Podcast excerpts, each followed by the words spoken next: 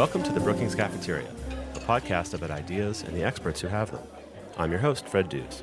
Before I introduce today's show, I have some news about the podcast. We're increasing our pace from bi weekly to weekly. We have too many opportunities for great interviews and compelling subjects to keep them in the twice a month format. So now you can download a new ideas filled episode every week. Thanks to the great team here at Brookings for making this happen.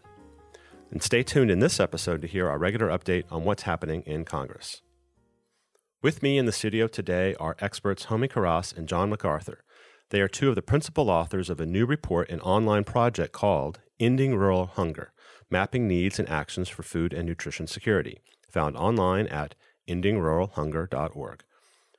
Homi is a senior fellow and deputy director of the Global Economy and Development Program at Brookings. He is a prolific writer on development economics, the effective aid on developing countries, and global governance. His most recent books are The Last Mile and Ending Extreme Poverty, on which he is a co editor, and Getting to Scale How to Bring Development Solutions to Millions of Poor People. Before joining Brookings, Homi spent over 25 years as an economist at the World Bank. John is a senior fellow both here at Brookings and at the UN Foundation. He has written on agriculture and rural development, poverty reduction, economic growth, and global health. John previously served as manager and deputy director of former UN Secretary General Kofi Annan's independent advisory body on implementing an action plan for achieving the Millennium Development Goals. And he was CEO of the Millennium Promise Alliance. Thank you both for joining me today. Let's start with uh, the big picture. What are the sustainable development goals that we've heard about, and where does ending rural hunger fit into them? John? I'll go first. Okay, great. Homi and I both worked on this issue quite a bit. These global goals for sustainable development, as they're becoming known, are the world's agreed agenda for 2030. These are targets set uh, by world leaders adopted at the United Nations in September uh, 2015. And they set three basic categories of objectives. The first is to end extreme poverty in its many forms. That includes income poverty, it also includes hunger, it includes issues like lack of basic access to healthcare. Uh, but the second category is tackling social exclusion, inequality, uh, making sure that there's prosperity for all, so called leave no one behind in every society, not just those that are facing extreme poverty. And then the third category is the global environment it's climate, it's oceans, it's biodiversity, it's these aspects of natural capital that go into successful societies and successful economies. And these goals, there are 17 of them, uh, were set for 2030. You wrote a blog post on our website recently where your mother expressed her views about uh, the number 17. Can you explain that real quick? Yeah, so the day these goals were formally set by the negotiators, August 2nd, uh, all of a sudden I had to give a couple speeches the next week to explain what they were. And it wasn't just an agenda, it was 17 actual goals. So happened to call my mom, she lives in Vancouver where I grew up, and said, uh, you know, the end of extreme poverty, the world has agreed to do this by 2030. It's extraordinary.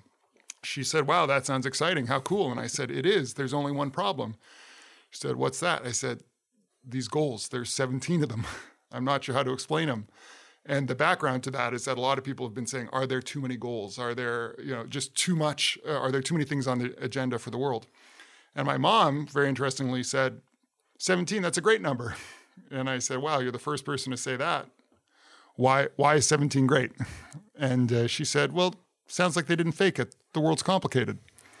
And it was really interesting because I then ad libbed that story when I was giving a slightly more technical but speech to people who don't live in the policy circles a few days later. And the one thing people kept coming up to me the next couple days saying is, "Oh, it's like your mom said, the world's complicated."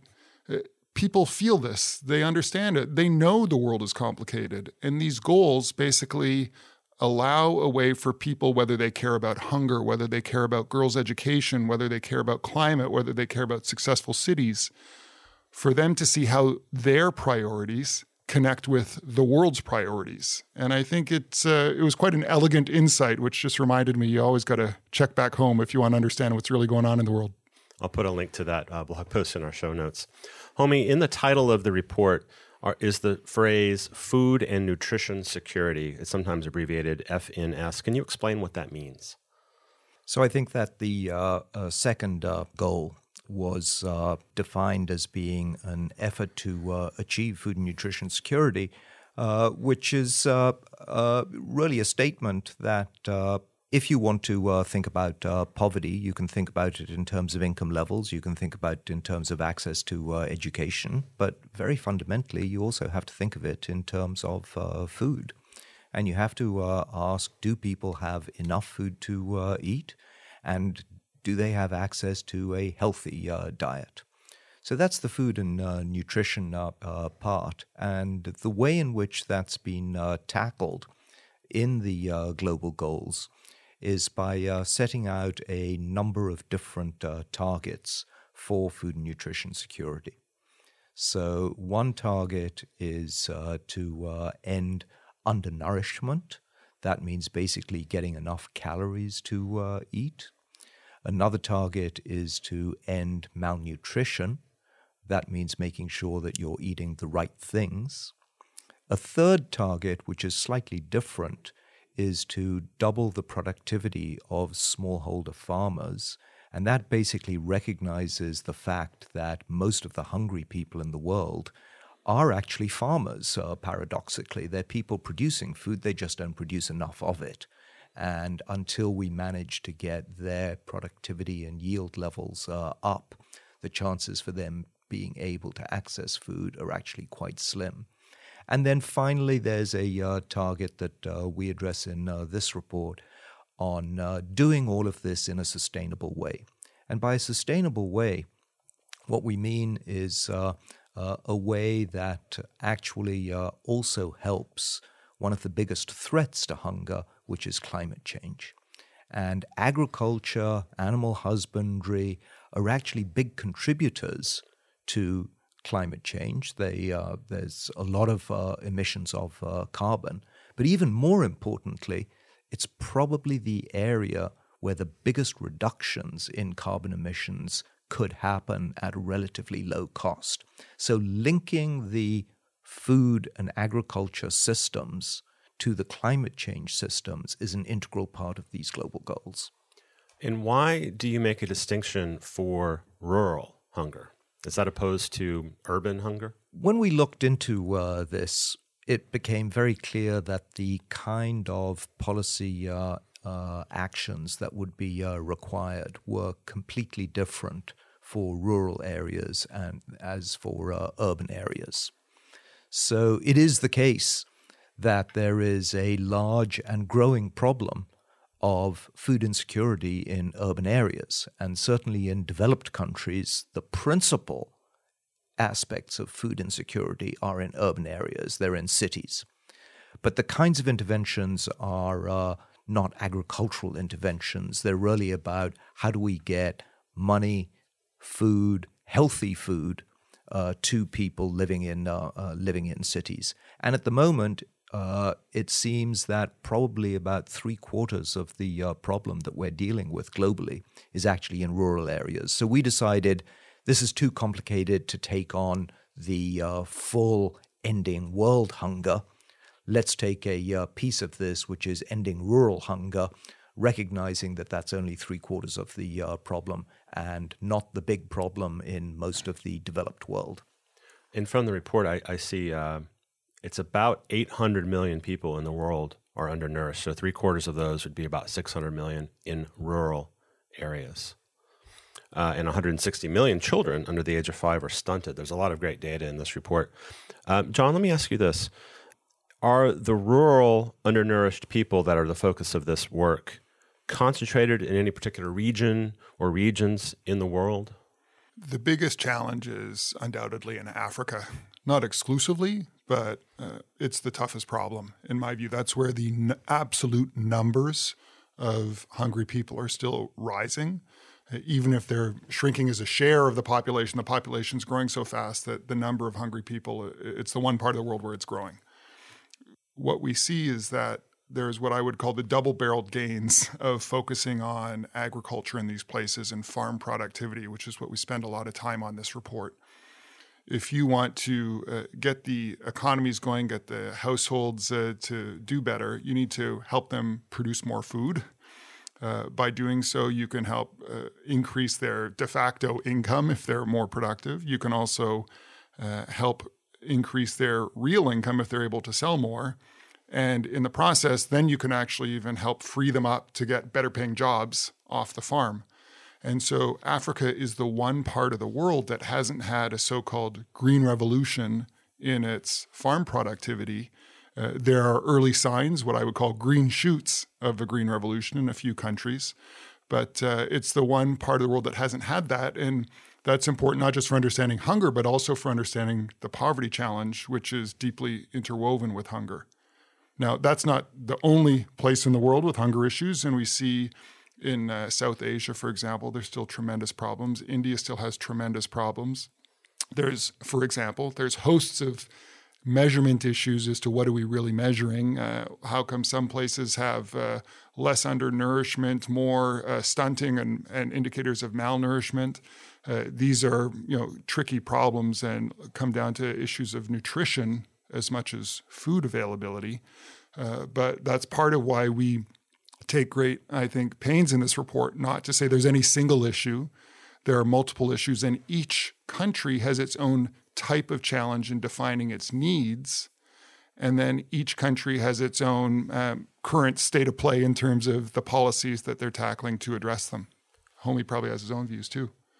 Well, I think that's exactly uh, right, John. Uh, uh, there are these uh, four different dimensions of uh, hunger at the country uh, level that have been identified in the global goals. And what we found is that every country has their own specific problems and challenges. So, India, which is today a middle income country, actually has worse nutrition statistics than many sub Saharan African countries that are low income countries.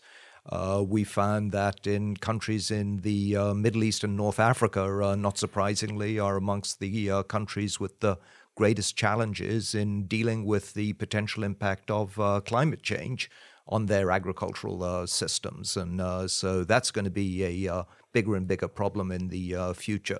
So when you think about hunger, you can't just think along a uh, single dimension. You have to think around uh, multiple dimensions. And then what we find is that different countries tend to be uh, uh adversely affected uh, in uh, different ways along each of these dimensions. And what I think that means is that really there is a challenge in almost every country.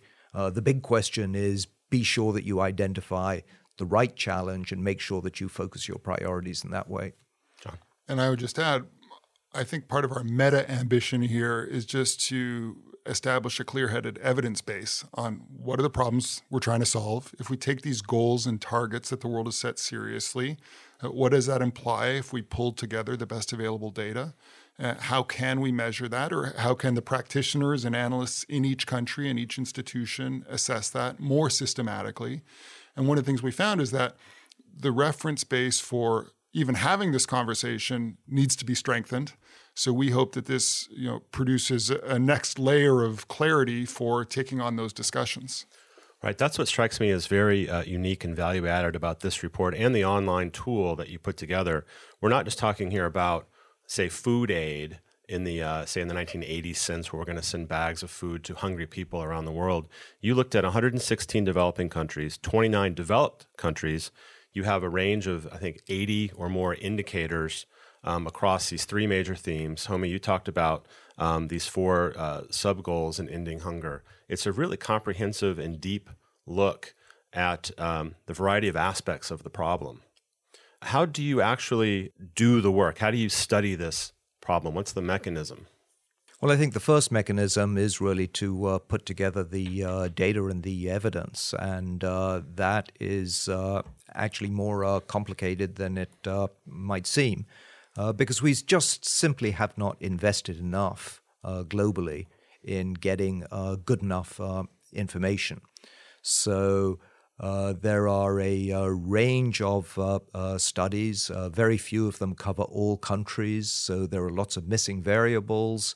Uh, but that doesn't mean that they don't have useful and important information for just a few countries. So, what we've had to do is to uh, draw evidence from a number of different sources and then develop statistical techniques so that you can combine those into uh, uh more aggregate indices which have some useful information to policymakers.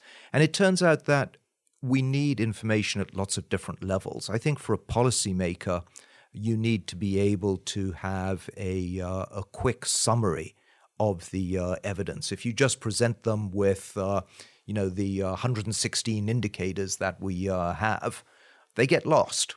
So you need to have something which is aggregated in order to be able to tell the policy story and get the political attention and leadership that's necessary. But then you also need to be able to tell the technical story of drilling down when they then say, okay, now you've persuaded me that this should be a priority. What do I do? And that meant that we had to collect information not just on what's happening to hunger, but also information about what's happening to the drivers of change. And we divided those into uh, two. One we called policies and institutional commitment. That's about what countries are doing themselves to try to make sure that the their own domestic environment is as helpful as possible to improving the situation. And then on the resources side, I think we've put together the most comprehensive database of all of the different kinds of uh, investments uh, that are being made in the uh, uh in the uh, uh, challenge of ending hunger, and uh, tried to add those up so that you can identify here are places where uh, we've really underinvested uh, massively, and we've drawn, I think, very strong correlations between policies and good policies and low needs and public investments, high public investments and low needs. So while money doesn't solve all problems, few problems get solved without money. Mm-hmm. So what we've tried to do is say you have to look at the money, but the money will only be effective if the policy environment is also right. So that means you have to look at the policy environment. So we've tried to combine these three things of needs, policies, and resources into a framework for really looking at uh, uh, this uh, this problem. And one of the interesting points that Homi actually made in the context of this big global goals conversation is we had to look at these dozens and dozens of indicators just to understand one problem uh, or one dimension of one problem, the rural side of global hunger you know, there's a big global conversation right now on what should be the indicators for these sustainable development goals. And people are asking, should there be 100? Should there be 200? Is that too many? Well, we've shown that even for one problem, you need that order of magnitude of indicators just to understand it. And so, this notion of uh, what again Homi uh, started a whole global conversation a couple of years ago around a data revolution. I think this is really both drawing attention to the need for stronger and better data, but also the need for a more comprehensive and open minded approach to what types of data do we really need and do decision makers really need in order to tackle the specificity of their local issues. Let me give you one example, uh, Fred. Uh, uh, one of the uh, goals is to actually double the mm-hmm. productivity mm-hmm. of smallholder farmers. Well, it turns out that we neither have a well uh, accepted definition of what a smallholder farmer is, nor do we have any global uh, measurements of their productivity. So, how are we going to possibly double smallholder productivity if we haven't done the groundwork of getting agreement on what is a smallholder and what is their productivity?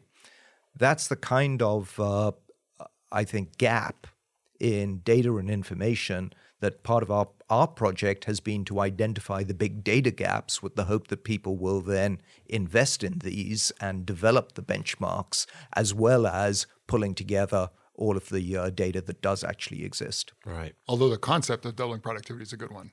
Yes, it I think is. We'd argue. We're not arguing it's the concept, it's just that it flags the need to measure, measure it much, much better. Right.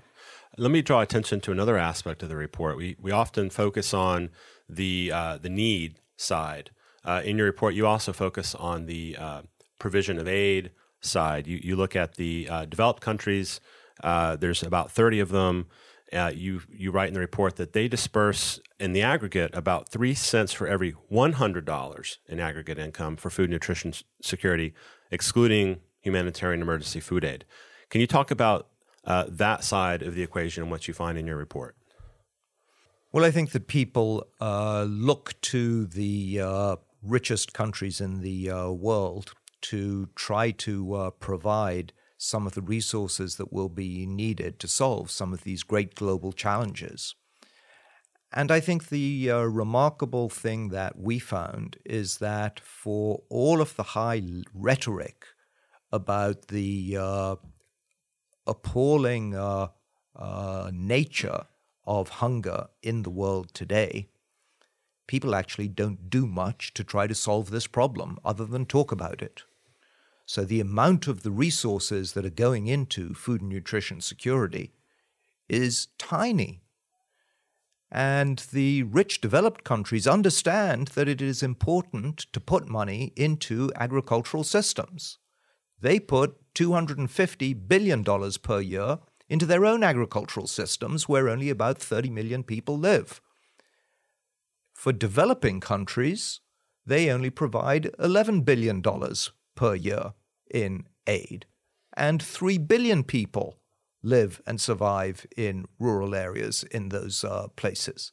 So the size of the imbalance of how resources are being allocated is just massive. And in addition, developed countries not only put money into their own uh, uh, systems, they also protect their own agricultural uh, systems. So they're distorting global food markets, which leads to more inefficiencies in how monies are allocated uh, across and uh, within countries. If we can't make progress on getting agricultural markets to work better, both globally and within countries, there is no chance of actually achieving the goal of ending hunger. And I would, just to build on that, I would add that uh, these numbers are so discordant. The big number for domestic subsidies and protection in the rich countries compared to the, the global support for food and nutrition security, even though those are in some ways apple to oranges comparisons, and we don't want them to be a false comparison, they absolutely show that the money is available. So this isn't a question of whether it's doable. And I think that one of the other points we draw attention to is in the multilateral system and the international efforts, there's a lot of initiatives, a lot of cooperation, many of them very well intended, many of them doing good things. But I think of it as uh, each time building half a bridge across the river. It doesn't matter how many half bridges you build if you never get to the other side. And so, one of our points is that these international efforts, we don't need more of them, we need stronger ones. And each of these could be strengthened so that we get across each river where, where there's a destination on the other side, uh, but also so that we're thinking much more systematically, again, informed by this evidence of what's the problem that each partnership or institution is actually trying to solve. And how do we get feedback mechanisms in place so that we can track how they're doing? I think a, a lot of people in especially in developed countries might think that their tax dollars are just going to those bags of food that we used to see on on the screen. Now you referenced Homi earlier um, the concept of sustainability. How can we promote sustainable and transformational food programs rather than just sending food aid? Well, I think if we start with uh, Africa, for example, and you look at the uh, extremely low levels of uh, yields uh, that African farmers uh, uh, produce, the answers are actually quite well known. in Africa, and this is research that John has done extensively, there is very limited use of fertilizer. And the reason, one reason why there is such limited use of fertilizer is because fertilizer is expensive because it all has to be imported. There are very few fertilizer plants in Africa. And yet, a lot of the energy and the phosphates that are the basic ingredients of fertilizer all come from Africa. So, you need to have more fertilizer. You need to have uh, transport networks to uh, actually get food from farms to markets. You need to have much more irrigation. You need to have uh, electric power so that uh, farmers can do uh, basic uh, threshing and harvesting more efficiently. So, there are lots of investments, I would say, that can be done in making the food and agriculture systems in Africa much, much more uh, efficient and effective. And a number of African countries have shown that you can do this. So I think that for us, one of the really exciting opportunities right now is to take those examples and experiences and say, now what we really need to do is replicate this and build it out. We need to have government science and extension uh, services so that modern seed varieties can be uh, used. Uh, we know how to uh, be able to uh, help farmers identify what pests are uh, eating their crops. We know better techniques so that when droughts come, it won't wipe out the crops entirely. All of these kinds of things are have been shown to be effective with very high returns in different places in Africa, and now we really need to uh, scale this up. And I would just add to that one of the things that I found so striking when I first started to study these issues in more depth many years ago is that in the advanced economies, we're so used to thinking of farms as, and farmers as selling everything they produce, because uh, that's the way our economies work. Well, in the poorest parts of the world, especially in Africa, people eat most of what they produce. And because their farms are often so unproductive, they still have to buy a lot of food. And so these are very, very difficult environments, uh, very little cash often in the economy. And it's very important to understand just how hard it is to make a living from farming when you're not even able to grow enough to feed your own family. And that has many, many repercussions, including uh, you know, the fact that there's no tax base to build the roads. Well, exactly as Homi said, one of the reasons why fertilizer is so expensive in these rural parts of Africa is because the transport costs are so high. And so we need to make sure there's better roads. But the other thing I would just flag is that the the physicality of agriculture is, I think, a, a element that's not appreciated broadly enough. So each cramp, just like in, or pardon me, each crop, just like in our own gardens, uh, is different.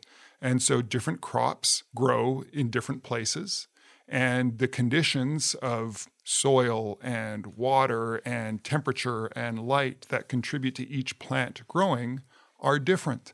And it's a little different in that way than, say, uh, health systems, where the human body tends to react pretty similarly to different treatments and different uh, pathogens. Plants, and some of them in particular, uh, don't can't just be transported from one place to the next in the way they grow.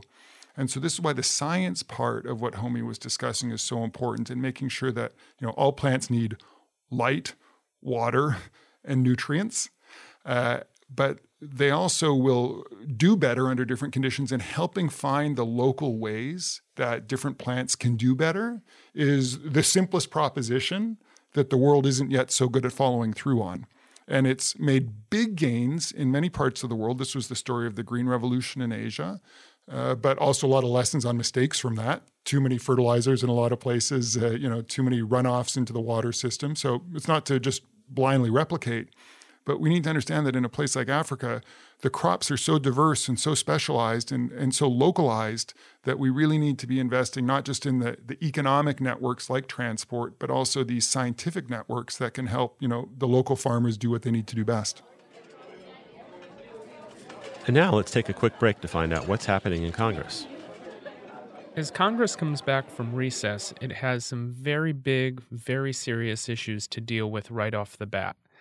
This week, former Secretary of State Hillary Clinton was called before the Benghazi Special Committee to testify about a variety of topics, including her participation as a member of President Obama's foreign policy team around the Benghazi terrorist attacks, as well as an investigation into her use of a private server for her email.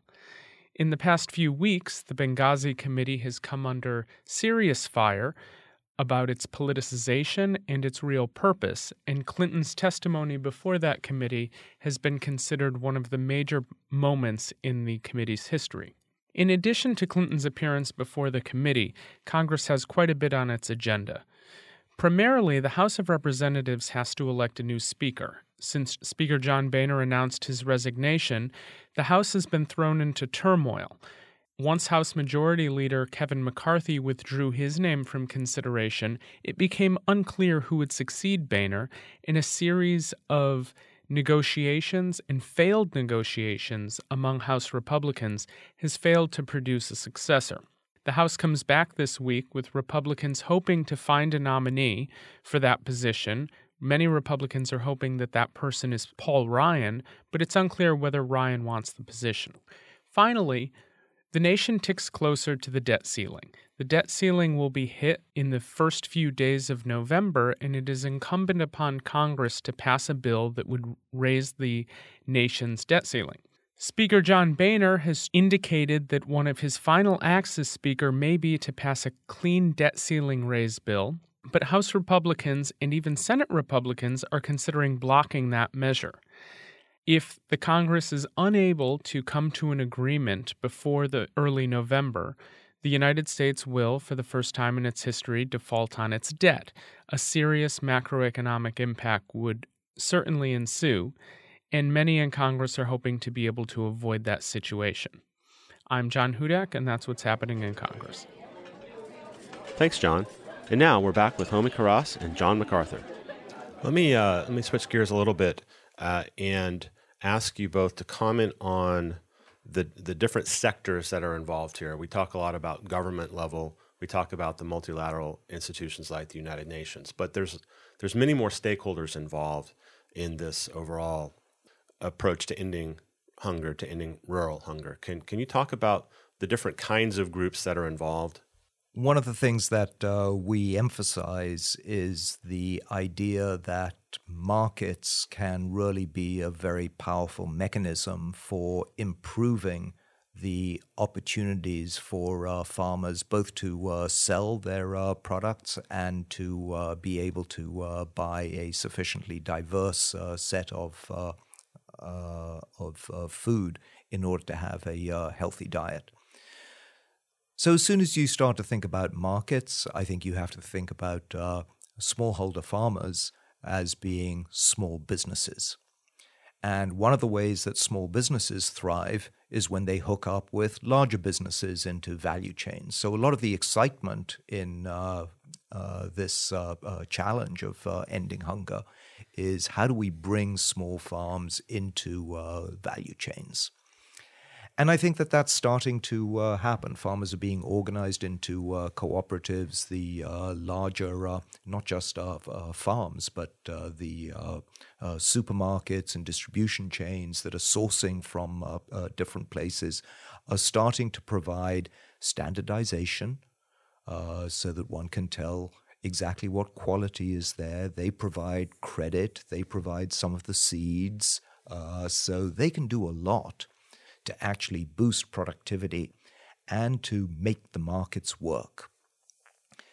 Then, at a slightly different level, I think you've got multilateral institutions. Multilateral institutions can help to encourage governments to do the right thing so that the investments that private businesses make are actually productive and happen. And we've seen uh, in many developing countries, historically, a major bias against agriculture in their policies. Agriculture was thought of as being somehow not modern. Agriculture was part of a historical, uh, this is what underdeveloped countries do. Now, that is, I think, really a, uh, a mindset that has changed. It's certainly not uh, a mindset that has any basis in reality. And there are very rich countries today, like New Zealand or Denmark or Australia, uh, whose health, economic health, is critically dependent on their agricultural systems. I mean, these are countries that have used agriculture to become rich. So it's possible to do that. So we need to get the multilateral institutions to also identify where are the policy changes that are needed, uh, including macroeconomic policy changes, including policy changes on corruption and governance that would unleash a lot of the private investment in uh, agriculture that is uh, that are going to be uh, required. I think one of the interesting, complicated new global challenges is the role of the global private sector in these areas, and so the foreign direct investment questions are you know, number one political issue in a lot of countries. We actually pulled together, I think, uh, to our knowledge, it's one of the first times that this has been done and incorporated in these resource assessments, where we looked at uh, how much FDI, foreign direct investment, is going into these countries. Turns out it's a little less than I would have predicted, but it is certainly significant in some countries. And we know that the deal flow is growing in a lot of places. And those are very sensitive issues. We have countries like Madagascar, where a major land deal was, you know, r- with foreign investors was significantly responsible for a government falling and even, uh, you know, throwing them out in a in a pr- sense of tremendous upheaval. Uh, we have many countries where civil society wants to know that it's not just a land grab, and how do you have a transparent approach to deal making. Uh, and in areas where the, the foreign capital might provide a huge boost, but on what terms? And so this is part of a, a new movement, and the World Committee on Food Security has adopted these new principles for responsible investment in this area last year. Those need to be implemented successfully in a way that people can all, again, measure, have transparency around. Uh, no one's arguing against the role of capital, but uh, the wrong capital doesn't do the right things. And that's, that's one big challenge. The other thing I'd, I'd stress is that, you know, as Homi said, that there's been this kind of oversight of agriculture. I would argue for a generation in the economics community. It's had a bit of a renaissance in the past 10 years, but one of the slightly subtle points here is that most people uh, who live on farms, the evidence suggests, would love to move to a city. and they'd love to have a job, and it's hard work working on a farm. Not everyone, a lot of people will always want to be farmers, it's wonderful. But a lot of people would love to have a paid job in a city and a different life uh, one of the best ways to free people up from farming is to boost the productivity of the farms. And there's a macro phenomenon by which, as the farms uh, produce more, as they produce more food to feed the rest of society, as they help build the savings and investment, this helps to kickstart the broader economic channels. And so, when we're drawing attention to investing in agriculture, uh, I think it's important to stress we're not saying it's because we're you know romanticizing agriculture. It's because we're seeing this is a critical ingredient to broader success. That could be fused in some ways with cutting edge technology like mobile technology. So, what would M farming look like? I think this is a super exciting question where if we had broadband connectivity everywhere in the world in people's hands and their handsets, which might well be possible in a short number of years, how could that help with the extension services so that farmers can get tech support in ways where there's not enough uh, access to that right now? Could they take a, a photo of their crop and send it to somewhere around the world and say, you know, what fertilizer should I be adding? The yellows are le- or the leaves are yellow. That means you need more nitrogen. You know, this opens up hosts of opportunities we haven't thought of. And so this so-called traditional sector could be empowered in dramatic ways by the most modern of sectors with new entrepreneurial uh, opportunities that, again, we haven't even thought of yet. The other uh, actor in uh, this now is uh, the uh, set of uh, emerging economies that are uh, have themselves developed their uh, own domestic agriculture uh, systems and have a lot of really interesting lessons to uh, offer to other developing countries. So we looked at uh, Brazil, China, India, these large uh, developing countries that have actually been quite successful in improving their own uh, agriculture and uh, food systems, and who are now really focusing on uh, Uh, transferring these uh, lessons uh, to other countries. So, uh, one of the big successes recently has been uh, Rwanda, and in Rwanda, they've certainly looked very hard at how China was able to increase agricultural productivity in their smallholder farmers and received some assistance from them and tried to upgrade their agricultural systems accordingly. Let me let me close with posing this kind of open-ended question to you both, and that's what gives you hope that the end of rural hunger is attainable? I think the first thing to note is that the world is making progress. So roughly speaking, uh, undernourishment as a share of the world is dropping by about one percentage point every three years. So the Millennium Development Goal, which we haven't had a chance to talk about, from uh, to cut hunger by half between 1990 and 2015, it's almost been achieved. So the estimates are imprecise, but it cut, dropped from around 25% to around 13% the developing world. To get to the end of hunger by 2030, we need to basically triple the pace of progress. So, what we've seen, and there are many things that give hope that that's not uh, a fait accompli, far from it. It's a, a, lofty challenge, but there are many things like the boost in attention uh, that we've seen at places like the G8, the G20, and so forth. We've seen the launch of the Global Agriculture and Food Security Program. I would say these are many promising things. Uh, we've seen the long term decline, even though far from done, of uh, distortions to agricultural markets in many economies. And, and we've seen, I think, a growing awareness that you know these are solvable problems rather than intractable problems. And so the bottom line, I think, is that the closer we get to broad recognition that the finish line is in sight, the more motivated more actors become to actually achieve it. And that's why we hope that a tool like this can help each relevant actor see, oh, what's my piece of the puzzle? And of course, I'd like to be part of ending hunger. What do we have to do? Homi. So I'm hopeful because I see that uh, across the world, leaders are really becoming uh, excited about the uh, possibility of uh, ending hunger. I think that this uh, really uh, starts and ends with leadership leadership at the global level, leadership at national levels, leadership in companies, leadership of civil society advocates. And for the first time, I think that we really have a uh, group of uh, leaders who are all committed to this uh, goal. So you have seen leaders making these commitments explicit uh, the most recent was in the uh, G7 meetings in uh, Germany at uh, Schloss Elmau. Uh, in uh, the case of uh, Africa, they uh, made them explicit in it, through NEPAD. they have something called the Malabo Declaration, which again uh, re-emphasized the uh, priority that uh, agriculture should have. You have consumer goods uh, industries pledging to cut food waste in their value chains by half over the uh, next few years. You have civil society advocates now uh, talking about uh, how uh, uh, they can work with large companies to help them.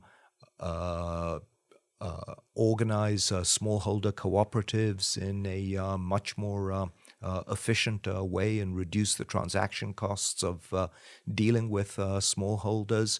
You see a tremendous recommitment to resources of uh, uh, invested in research in agriculture and new institutions like the the Green Revolution for Africa Alliance that will deal with crops that are specific to Africa. You see insurance companies now starting to come in and say, we understand that agriculture is a risky business, and the solution to a risky business is let's have some insurance. So I was on a uh, panel, uh, moderating a panel at uh, World Food Day, where the head of Swiss Re, one of the largest insurance companies in the uh, world, said, We're ready to uh, think about uh, this business. So there just seemed to be a whole range of uh, uh, leadership, technology, uh, and uh, resources coming together. And if we can organize that and sustain that commitment over the next 15 years, then I'm very optimistic about the progress that can be achieved. Well, Homi and John, I want to thank you both for taking the time to join me today, and thank you and your colleagues for your uh, your in-depth work on this on this subject. You can learn more about the research, including all of the data and interactive tools, at endingruralhunger.org. My thanks to our audio engineer, Zach Kolzer, our artist, Jessica Pavone, and our online support team of Carissa Nitschi, Rebecca Viser, Eric Abalahin, and our intern, Karen Whale Gerges. You can subscribe to the Brookings Cafeteria on iTunes, listen on Stitcher, and send feedback email to bcp at brookings.edu. Until next time, I'm Fred Dews.